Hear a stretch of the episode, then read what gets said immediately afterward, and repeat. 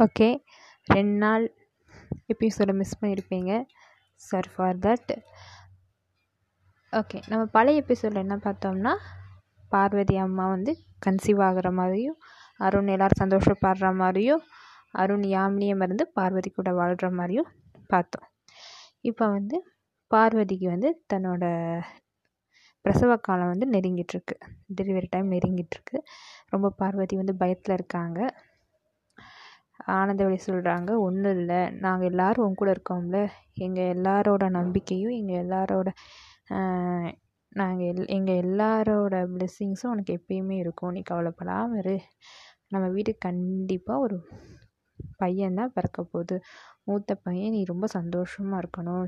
இதையும் நினச்சி பயந்துட்டுருக்காத கவலைப்படாத. எல்லாருமே என் கூட தான் இருக்கோம் அப்படிங்கிறாங்க. அருண் சொல்கிறாரு நான் உன் கூட தான் இருக்கேன். எதையும் நினச்சி கவலைப்படாத அப்படிங்கிறாங்க. உடனே பார்வதிக்கு ஒரு தைரியமும் ஒரு தெம்பும் கிடைக்கிது. பார்வதிக்கு வந்து ஊர் ஊர்லேயே எல்லாரையும் விட பெருசாக வளகாப்பு நடத்துகிறாங்க அருண் ஆனந்தவழி ஆனந்தன் எல்லோரும் ரொம்ப சந்தோஷமாக இருக்காங்க. வளகாப்பு முடிஞ்சு பார்வதி முத தடவை த அருணை பிரிஞ்சு அவங்க வீட்டுக்கு போகிறாங்க அப்படிங்கிறப்போ பயப்படுறாங்க. பயப்படுறதோட அவங்களுக்கு வந்து ஒரு கவலையும் அதிகமாக இருக்குது உடனே அருண் அருண் வந்து கை பிடிச்சி சொல்கிறாரு எதுக்கு கவலைப்படுற? நான் தான் எப்பயுமே உன் கூட தானே இருப்பேன்னு சொல்லியிருக்கேன். என்னையை விட என் பையன் உன்னை நல்லா பார்த்துக்குவான்னு சொல்கிறாரு உடனே அவங்க சிரிக்கிறாங்க. எதையும் நினச்சி நீ கவலைப்படாத. எப்பயுமே நான் உன் கூட தான் இருப்பேன். நாளைக்கு நான் கண்டிப்பாக உன்னை வந்து பார்ப்பேங்கிறாரு. ரொம்ப சந்தோஷமாக இருக்காங்க.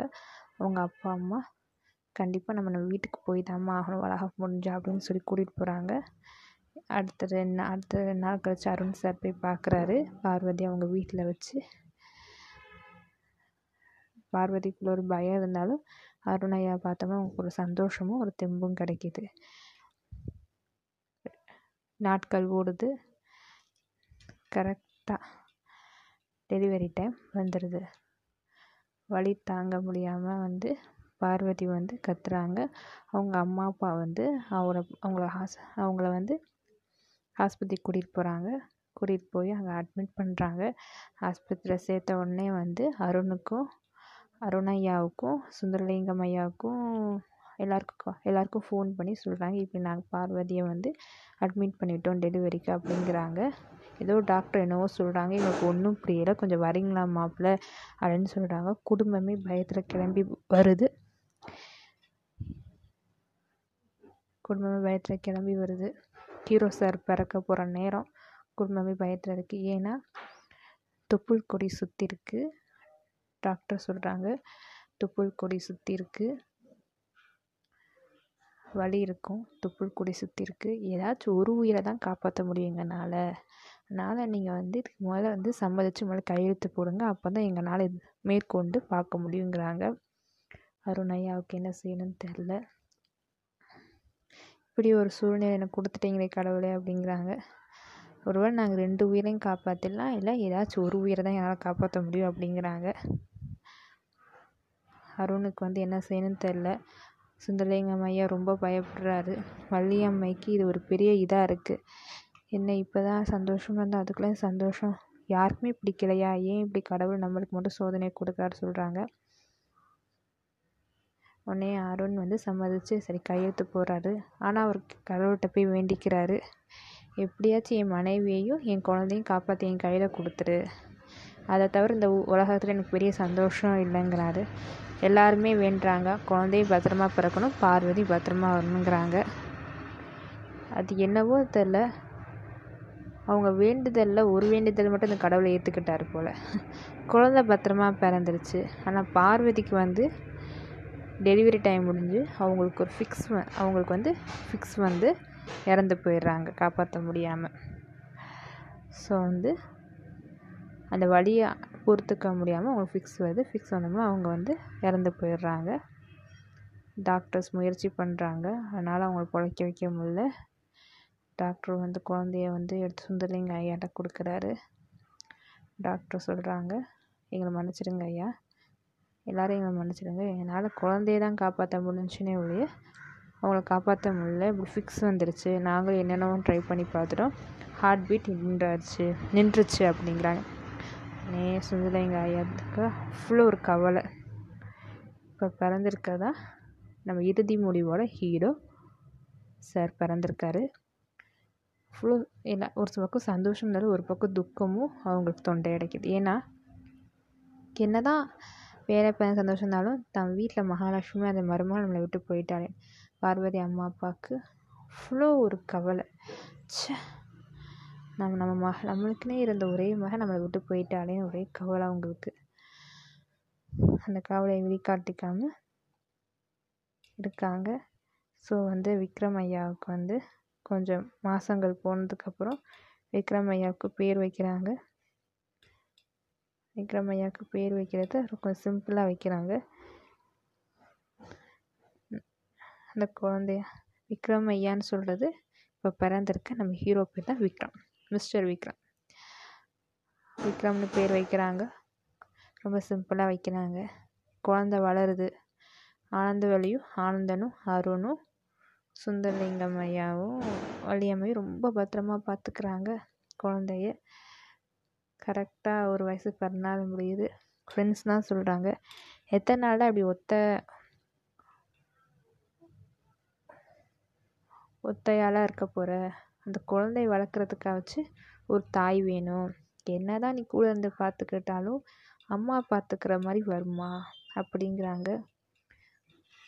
ஆனந்தன் சொல்கிறாரு ஏற்கனவே என்னால் ஏற்கனவே நான் ஒருத்தவளை இழந்து இனிப்பு இப்போ தான் கொஞ்சம் தின கொஞ்சம் மனசில் இதாக இருக்கேன். அதுக்குள்ளேயும் என்னால் வரிசை எதையுமே இழந்துக்கிட்டே போக முடியாதுடா சொல்கிறாங்க உடனே எல்லோரும் சொல்கிறாங்க அப்படிலாம் இல்லைடா. வாழ்க்கையில் தோல்விங்கிறது ஒரு தடவை வரும். அது உனக்கு முன்னாடியே வந்துருச்சுன்னு மனசுக்குள்ள நினச்சிக்கோ. ஆனாலும் விக்ரம் உனக்கு பிறந்ததே பெரிய அதிர்ஷ்டம் தானடா அப்படிங்கிறாங்க. விக்ரம் பிறந்தனால இன்றைக்கி உங்கள் அண்ணனும் அன்னையும் பிரியாமல் இருக்காங்க.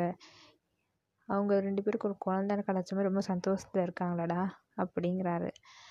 ஆனாலும் எப்படினாலும் உங்கள் அண்ணா அண்ணி வளர்த்தாலும் அம்மான்னு ஒரு ஸ்தானத்தில் இருந்து வளர்க்குறது வேறு. இருந்தாலும் அவங்க பெரியம்மா பெரியப்பா தாங்கிறாங்க இதை கேட்டோம்னா ஆனந்தவள்ளிக்கு ஒரு மாதிரி துக்கம் தொண்டை கிடைக்குது சே பார்வதி இருந்தால் பார்வதி இருந்தால் இப்படிலாம் பேச விட்டுருப்பா அப்படின்னு நினைக்கிறாங்க.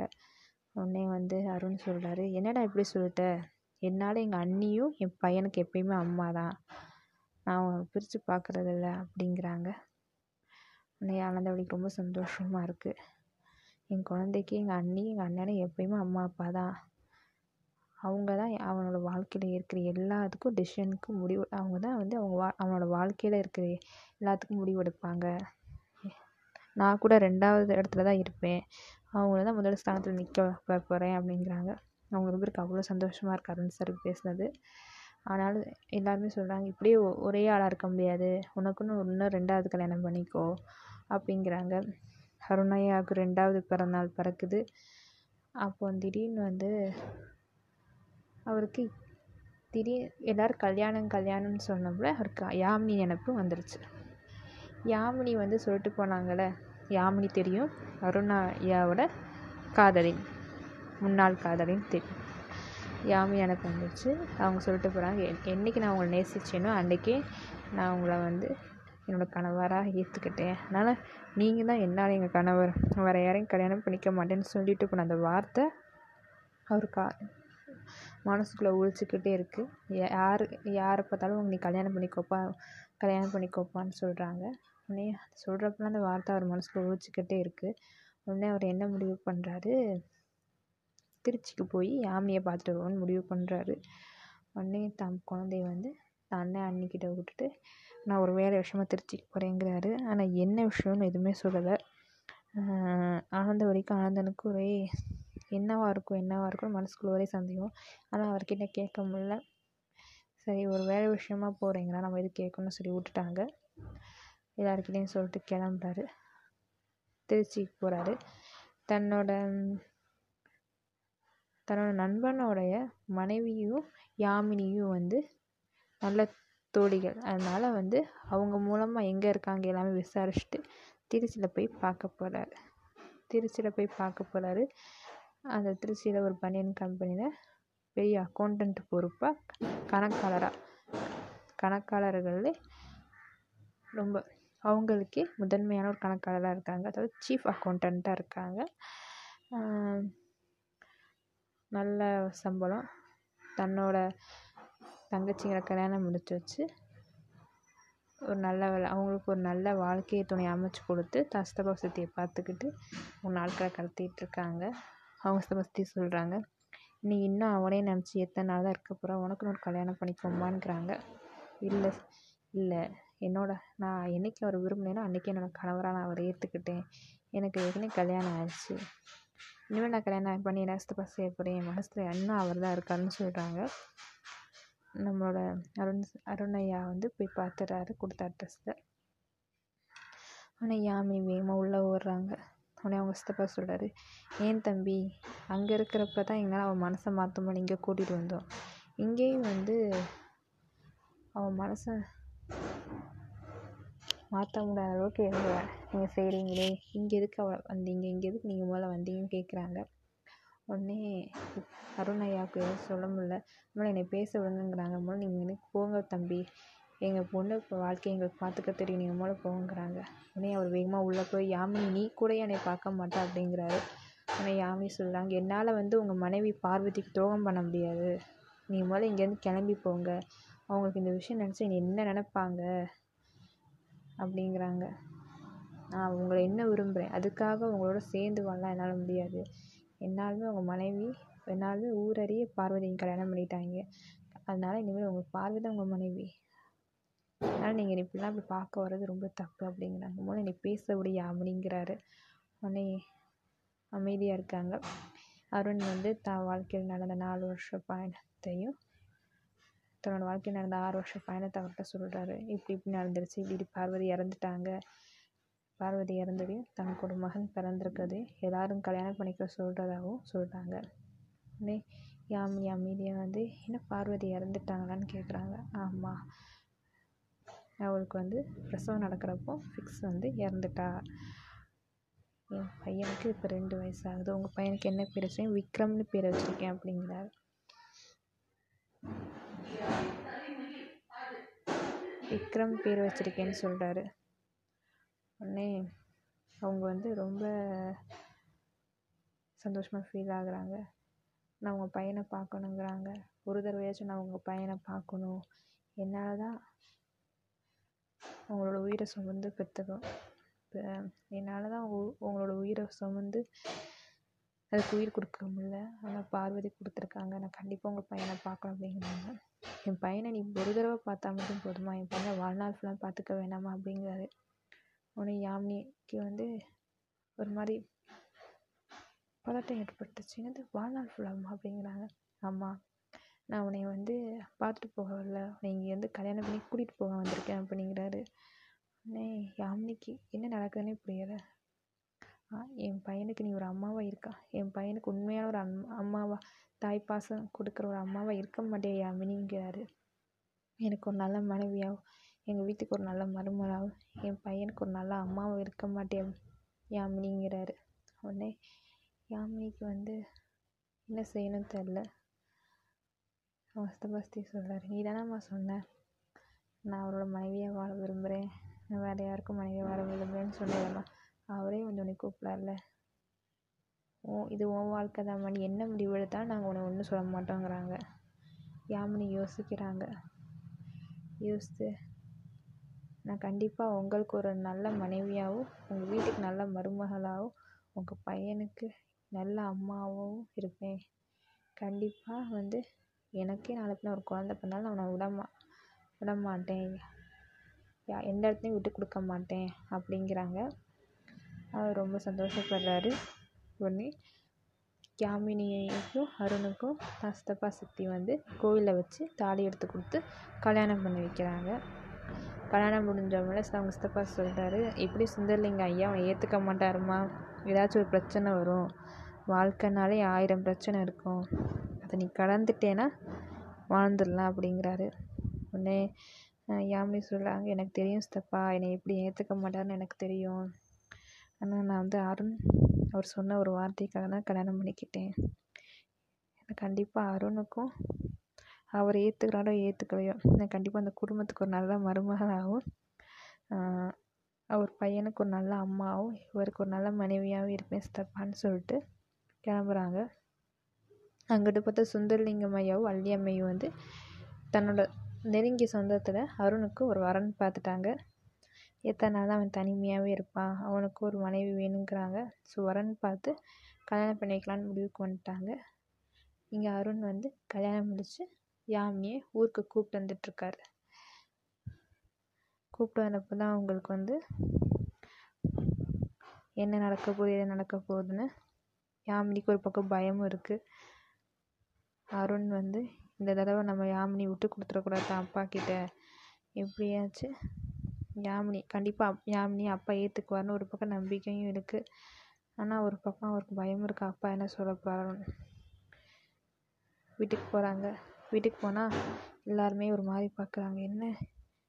ஐயா வந்து இவங்கள போய் கல்யாணம் போய் ஐயா வந்து என்ன கல்யாண கோலத்தில் வந்து நிற்கிறாருன்னு பார்க்குறாங்க ஆனந்தவள்ளிக்கும் ஆனந்தனுக்கு ஒரே பதட்டமாகவும் இருக்குது ஒரே ஆச்சரியமாக இருக்கேன்னு என்ன இவன் கல்யாண கோலத்தில் வந்து நிற்கிறா யார் இந்த பொண்ணுங்கிறாங்க உடனே சொல்லலைங்க ஐயா என்ன காரியம் நீ பண்ணிருக்கன்னு சொல்லி கையோங்க வராரு உடனே நிறுத்துங்கப்பா அப்படிங்கிறாரு ஆனந்தன் என்னடா பண்ணியிருக்க என்ன காரியம் நீ பண்ணியிருக்க இதுக்கு தான் நீ திருச்சிக்கு போனியா? எங்ககிட்ட சொ எந்த ஒரு விஷயம் சொல்லாமல் என்ன உனக்கு இந்த வயசில் பையன் இருக்கிறப்போ நீ போய் கல்யாணம் முடிச்சுட்டு சொல்கிறார் சொல்கிறாரு உடனே வந்து அருண் ஐயாவுக்கு பொறுக்கலை. தன்னோட வாழ்க்கையில் நடந்த பழைய விஷயத்த சொல்கிறாரு நான் இருக்கானா நம்ம கம்பெனியில் வேலை பார்த்த யாமினி இவங்க. இவங்க நான் நேசித்தேன் ஆனால் அப்போ எனக்கு சொல்ல தைரியம் இல்லை அப்பா கிட்ட. அப்போ சொல்ல தைரியம் இல்லாதனால தான் பார்வதி அப்பா வந்து எனக்கு கல்யாணம் முடிச்சு வச்சிட்டாரு.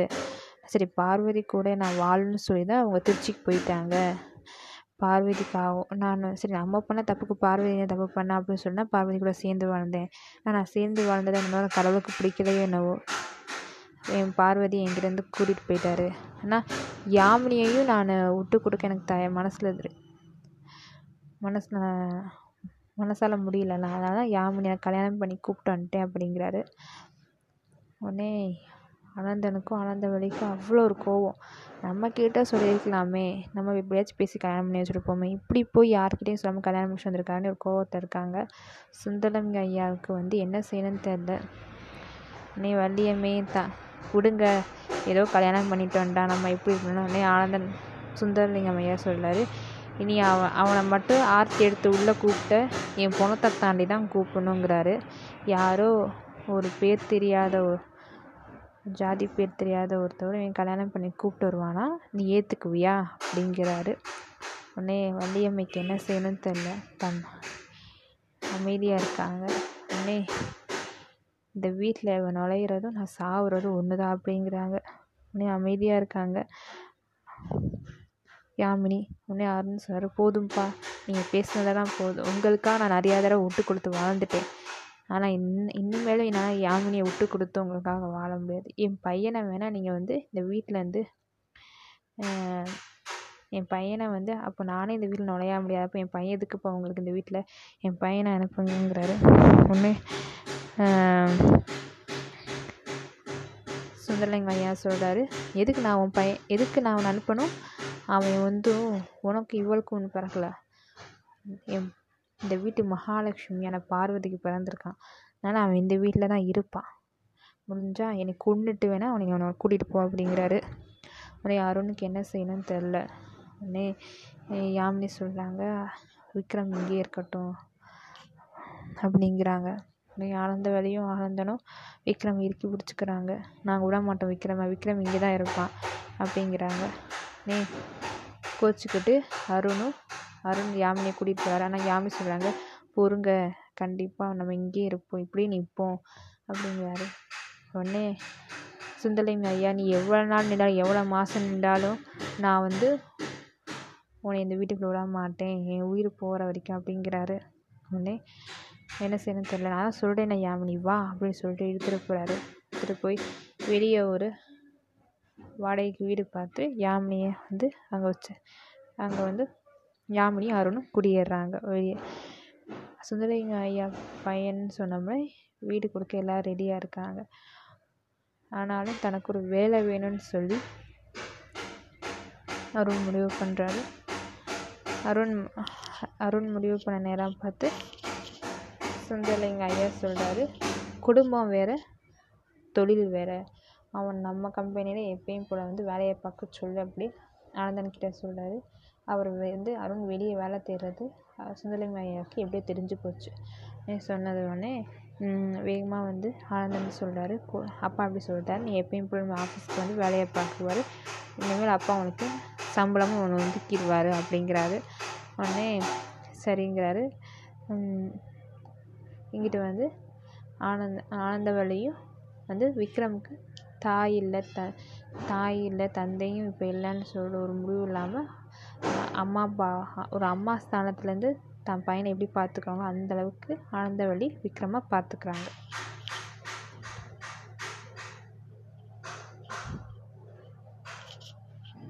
அவருக்கு எந்த ஒரு வருத்தமும் தெரியாமல் பார்த்துக்குறாங்க இங்கிட்டு வந்து அவர் வந்து ஒரு விக்ரம் வந்து ஸ்கூலுக்கு போக ஆரம்பிக்கிறார். ஸ்கூலில் போய் சேர்க்குறாங்க. ஸ்கூலில் சேர்த்த உடனே வந்து நம்ம விக்ரம் நம்ம விக்ரம் சார் வந்து கரெக்டாக வந்து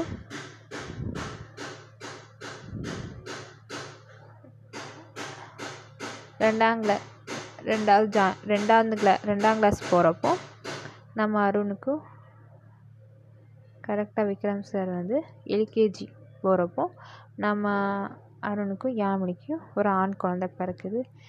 தன்னோட அப்பா கிட்ட போய் சொல்கிறாரு என எனக்கு ஆண் குழந்த பிறந்திருக்குப்பான்ங்கிறாரு ஆனால் என்னாலுமே அது இந்த வீட்டு வாரிசு ஆகாது என்னாலுமே இந்த வீட்டு வாரிசு விக்ரம் மட்டும்தான் அப்படிங்கிறாரு.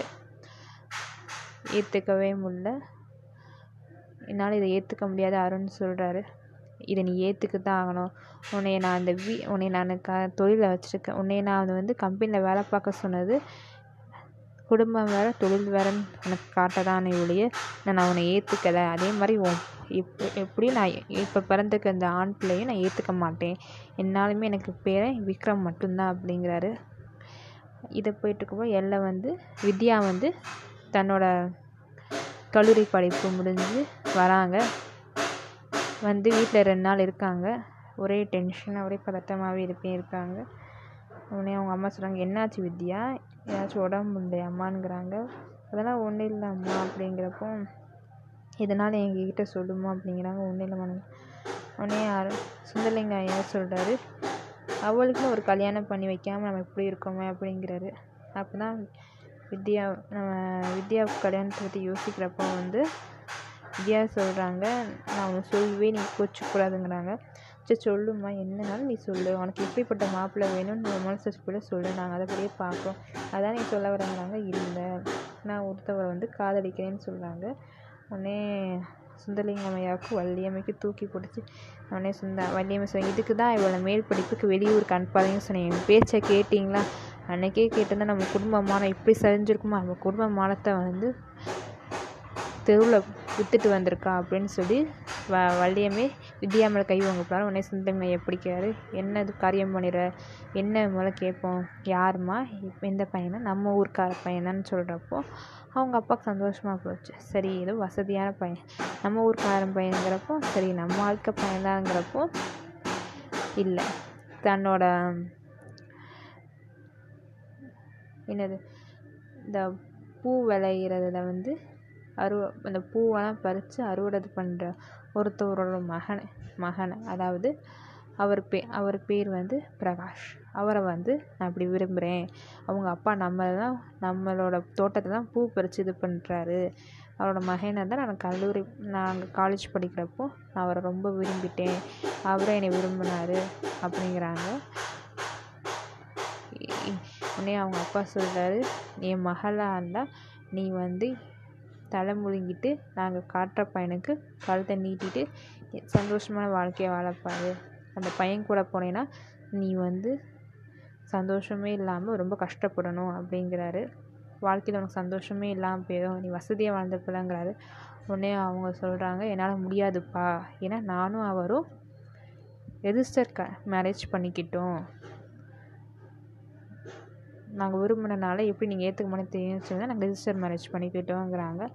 உடனே வந்து வள்ளியம்மை இந்த வீட்டை விட்டு முதல்ல வெளியே போடின்னு சொல்லி கையை பிடிச்சி தரதை எடுத்துகிட்டு போய் வெளியே போய் தள்ளி விடுறாங்க. பிரகாஷ் வந்து பிடிச்சிக்கிறார். பிடிச்சிட்டு உடனே சுந்தரலிங்கம் ஐயா பிரகாஷோட அப்பா பார்த்து சொல்கிறாரு என்கிட்ட வேலை பார்த்த நான் இனி என் குடும்பத்துக்கே நீ துரோகம் பண்ணிட்டேன் உன் பையனை வச்சு நான் சத் நான் சொல்கிறேன் உன் குடும்பத்தை நான் எப்படி வாழ விடுறேன்னு மட்டும் பார் அப்படிங்கிறாரு. உடனே உடனே பிரகாஷ் சொல்கிறாரு நான் பண்ண தப்புக்கு எதுக்கு எங்கள் அப்பா இது பண்ணுறீங்க வித்யா நீ விரும்புனா நானும் வித்யா விரும்புகிறேன் ஒரு பொண்ணுக்கு கல்யாண வயசு வந்தால் கல்யாணம் பண்ணிக்கலான்னு அரசாங்கமே சொல்லியிருக்கு அதுக்கு எந்த ஜாதியும் எந்த மதமும் தடை சொல்லியிருக்கு அதுக்காக தான் நாங்கள் கல்யாணம் பண்ணிக்கிட்டோம் அப்படின்னு சொல்கிறப்போ உடனே சொல்கிறாரு நீ வாழ்க்கையில் கஷ்டப்பட போகிற திவ்யான்னு வைகிறாரு திவ்யா வந்து அழுதுகிட்டே இருக்காங்க. உடனே பிரகாஷ் சொல்கிறாரு உனக்கு நான் வேணுமா? உங்கள் அப்பா வேணுமா? நீயே முடிவு பண்ணு திவ்யா வித்யாங்கிறாங்க உடனே வித்யாவுக்கு என்ன செய்யணும்னு தெரியல. அமைதியாக இருக்காங்க. உனக்கு நான் வேணுமா? உங்கள் அப்பா வேணுமா? நான் வேணுமா? உங்கள் அப்பா வேணுமா? அதே டைலாக் அவங்க மனசில் ஓடிக்கிட்டே இருக்குது த என்னால் இருந்தாலும் கல்யாணம் பண்ணிக்கவங்க போகிறவங்க மிச்சம் இருக்க வாழ்க்கையில் நம்ம கூட இருக்க போகிறாங்கன்னு புரிஞ்சுக்கிட்ட வித்யா என்ன செய்கிறாங்க இப்போ அப்படி என்னை ம என்னை மன்னிச்சிடுங்கப்பா அண்ணா ரொம்ப நல்லவர்ப்பா பிரகாஷ் வந்து. அவரை ஏற்றுக்கோங்கப்பா கண்டிப்பாக அவர் நான் என்னை நல்லா பார்த்துக்குவாருப்பா எங்களை எப்படியாச்சும் ஏற்றுக்கோங்கப்பா ப்ளீஸ்மன் காலை எழுதுகிறாங்க உடனே அப்பா சொல்கிறாரு ஜாதி பேரை சொல்ல தகுதி இல்லாத அவன் என் வீட்டு மருமகனை நான் ஏற்றுக்க மாட்டேங்கிறாங்க உடனே வித்யாவுக்கும் வந்துச்சு என்னப்பா ஜாதி? பொல்லாத ஜாதி. இப்போ சொல்கிறேன் கேட்டுக்கோங்க. நீங்களே சொன்னாலும் நானும் என் புருஷனும் இந்த வீட்டு வாசலையும் மிதிக்க மாட்டோன்னு சொல்லிட்டு போகிறாங்க வித்யாவோட அப்பாவுக்கு சுந்தரலிங்க ஐயாவுக்கு வாழ்க்கையில் தொடர்ந்து அடியாக விழுது தன் பையன் அப்படி ஒரு கல்யாணம் பண்ணிக்கிட்டா தன்கிட்ட சொல்லாமல் தன் பொண்ணு இப்படி ஒரு கல்யாணம் பண்ணிக்கிட்டா தன்கிட்ட கூட சொல்லாமல் அப்படின்னு அவருக்கு தன் பொண்ணு கல்யாணம் தன் பையன் கல்யாணம் நினச்சி நினச்சி அவருக்கு ஒரே ஏக்கமாகி முடியாமல் போகிறார் ஒரு கட்டத்தில் சுந்தரலிங்க ஐயா.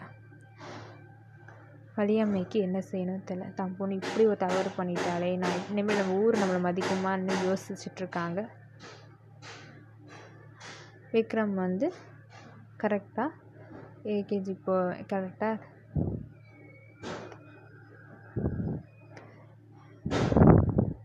கரெக்டாக வி விக்ரம் வந்து மூணாம் கிளாஸ் போகிறப்போ எல்கேஜியில் வந்து விக்ரம் தம்பி அதாவது அரு அருணுக்கும் யாமினிக்கும் பிறந்த கண்ணன் வந்து சேர்றாரு.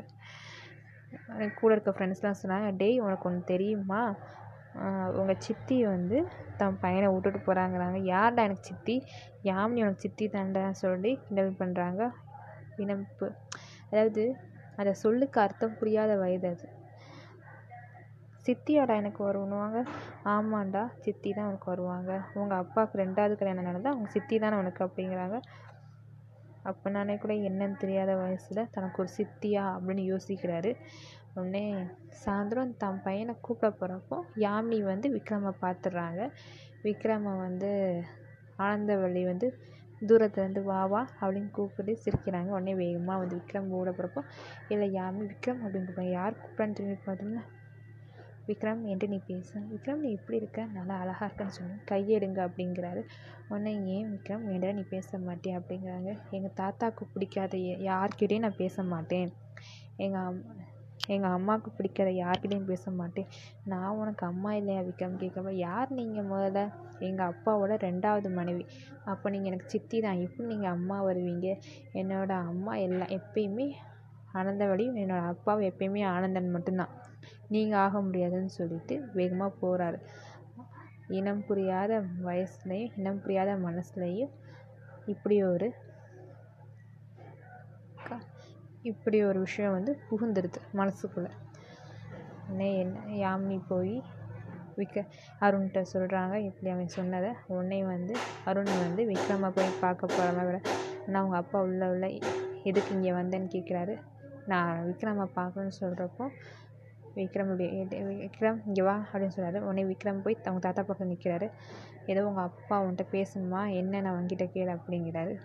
உடனே எதுக்கு நீ வந்து யாமினிக்கிட்ட அப்படி சொன்னேன் நீங்கள் எனக்கு சித்தின்னு. சி யாமினி உனக்கு அம்மா தானே அப்படிங்கிறாரு. உடனே எனக்கு யாமினி வந்து அம்மா கிடையாது நீங்கள் என்னோடய அப்பா கிடையாது. நீ எனக்கு எப்பயுமே ஆனந்தவழி என்னோடய அம்மா பேர் ஆனந்தவழி என்னோடய அப்பா பேர் ஆனந்தன். இதுதான். இவங்க தான் என்னோடய அம்மா அப்பா. நீங்கள் எப்பயுமே கிடையாது. நீங்கள் எப்பயுமே கிடையாதுன்னு சொல்லிட்டு வேகமாக உள்ளே ஓடி போயிடுறாரு. உடனே அருணுக்கு என்ன செய்யணும் தெரியல.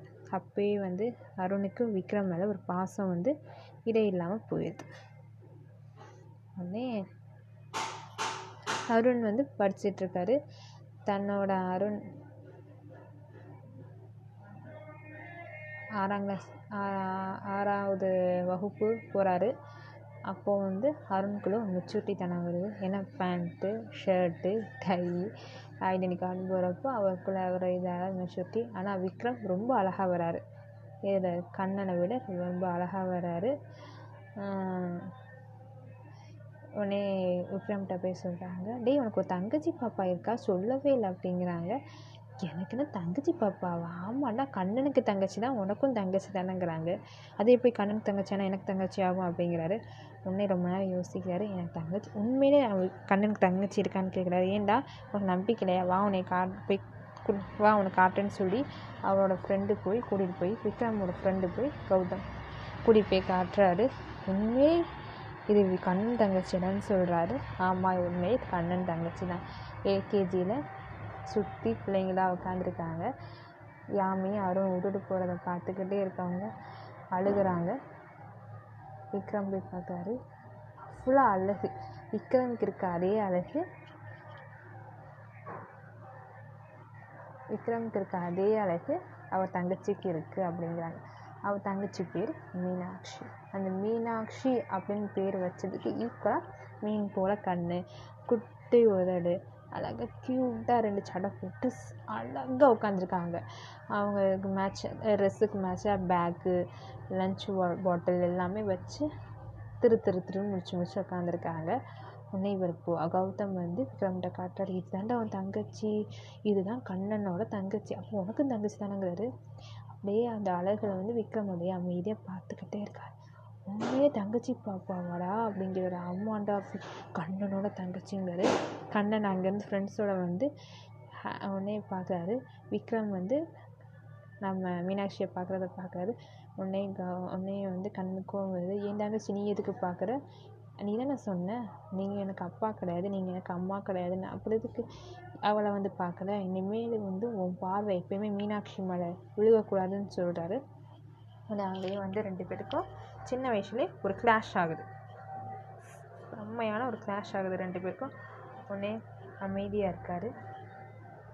இந்த கிளாஷ் வந்து ஒரு எப்படி எப்படியுமே அந்த கிளாஷ் வந்து என்றைக்குமே ஒரு முடிவு பெறாத ஒரு கிளாஷாக ஆயிடுச்சு ரெண்டு பேருக்குள்ளேயும்.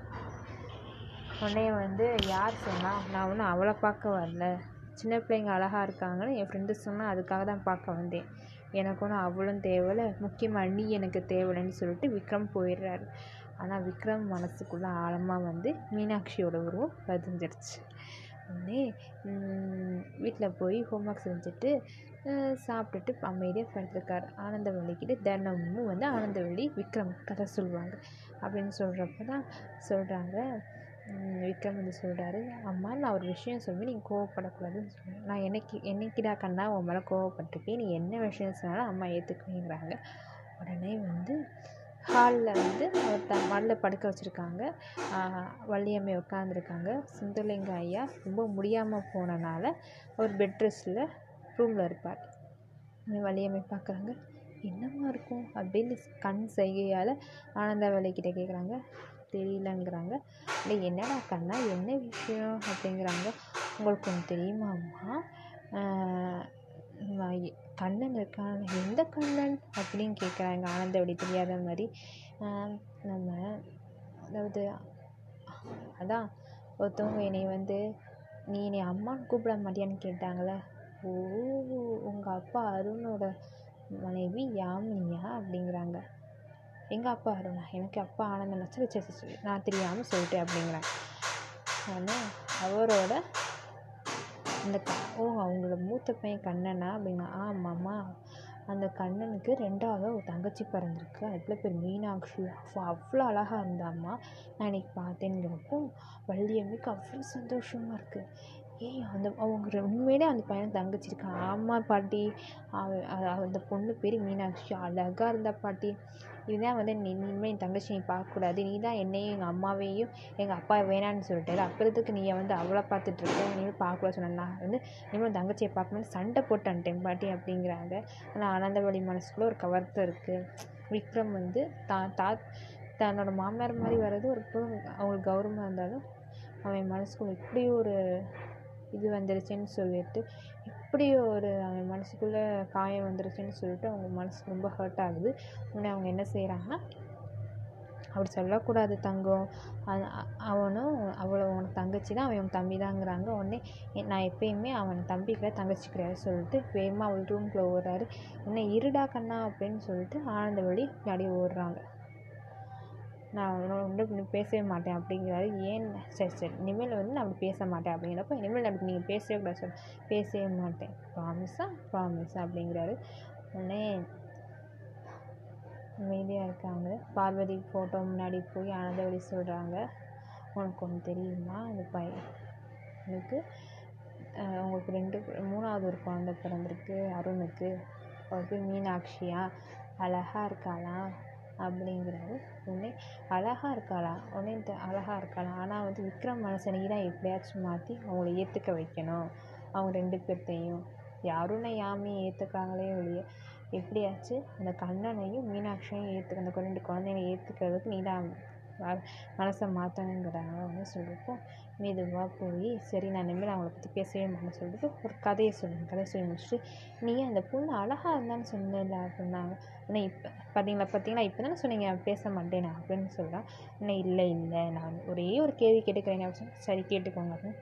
அந்த பொண்ணு யார் மாதிரி அழகாக இருந்தா அப்படின்னு கேட்குறப்போ அந்த பொண்ணு அப்படியே பார்வதி அம்மா மாதிரியே அழகாக இருந்தா. அவளுக்கு பார்வதி தான் பேர் வச்சுருக்கோம். ஆனால் போய் மீனாட்சின்னு பேர் வச்சுருக்காங்க அப்படின்னு சொல்கிறப்போ உடனே சிரிக்கிறாங்க. ஏமா சிரிக்கிறீங்க? பார்வதி மீனாட்சி ஒன்று தான் பார்வதியில் ஒரு அவதாரம் மீனாட்சி அப்படின்னு சொல்லி சிரிச்சுக்கிட்டே போகிறாங்க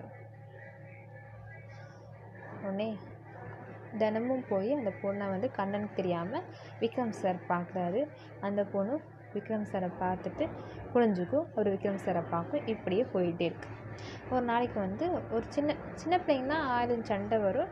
ஆயிரம் ஒற்றுமை அதில் ஒரு பையன் வந்து மீனாட்சி தள்ளி விடுறாரு. உடனே விக்ரம் வந்து பார்த்து அந்த பையனை போய் திருகிறாரு திருகுறாரு கிள்ளி. எதுக்கு என் தங்கச்சியை தள்ளி எதுக்கு அவளை நீ தள்ளி விட்ட? இனிமேல் அவளை தள்ளி விடக்கூடாது அவளும் நீயும் ஃப்ரெண்டாக இருக்கணும். புரியுதா? அப்படின்னு சொல்லி ரெண்டு பேரும் சேர்த்து கை கொடுக்க வச்சு வராரு. உடனே விக்ரம் வந்து உடனே விக் அந்த பொண்ணு வந்து தேங்க்ஸ் அண்ணான்னு விக்ரம் அப்படியே சொ தேங்க்ஸ் அண்ணா அப்படிங்கிறது விக்ரம் வந்து திரும்பி பண்ணுறாரு நீங்கள் எனக்கு அண்ணா தானே? அப்படிங்குது. உடனே விக்ரமுக்கு வந்து என்ன சொல்லணும் என்ன செய்யணும்னு தெரியல சிரிச்சுக்கிட்டே வந்துடுறாரு. உங்கள் பேர் என்னன்னு சொல்லவே மாட்டிங்களா? அப்படிங்கிறாரு. உடனே இவர் போய் உன் பேர் நீண்ட சொல்லவே இல்லை அப்படிங்கிறாரு. இப்படியே வந்து மீனாட்சிக்கும் விக்ரமுக்கும் ஒரு அழகான அண்ணன் தங்கச்சி உறவு வந்து ஆரம்பிக்குது.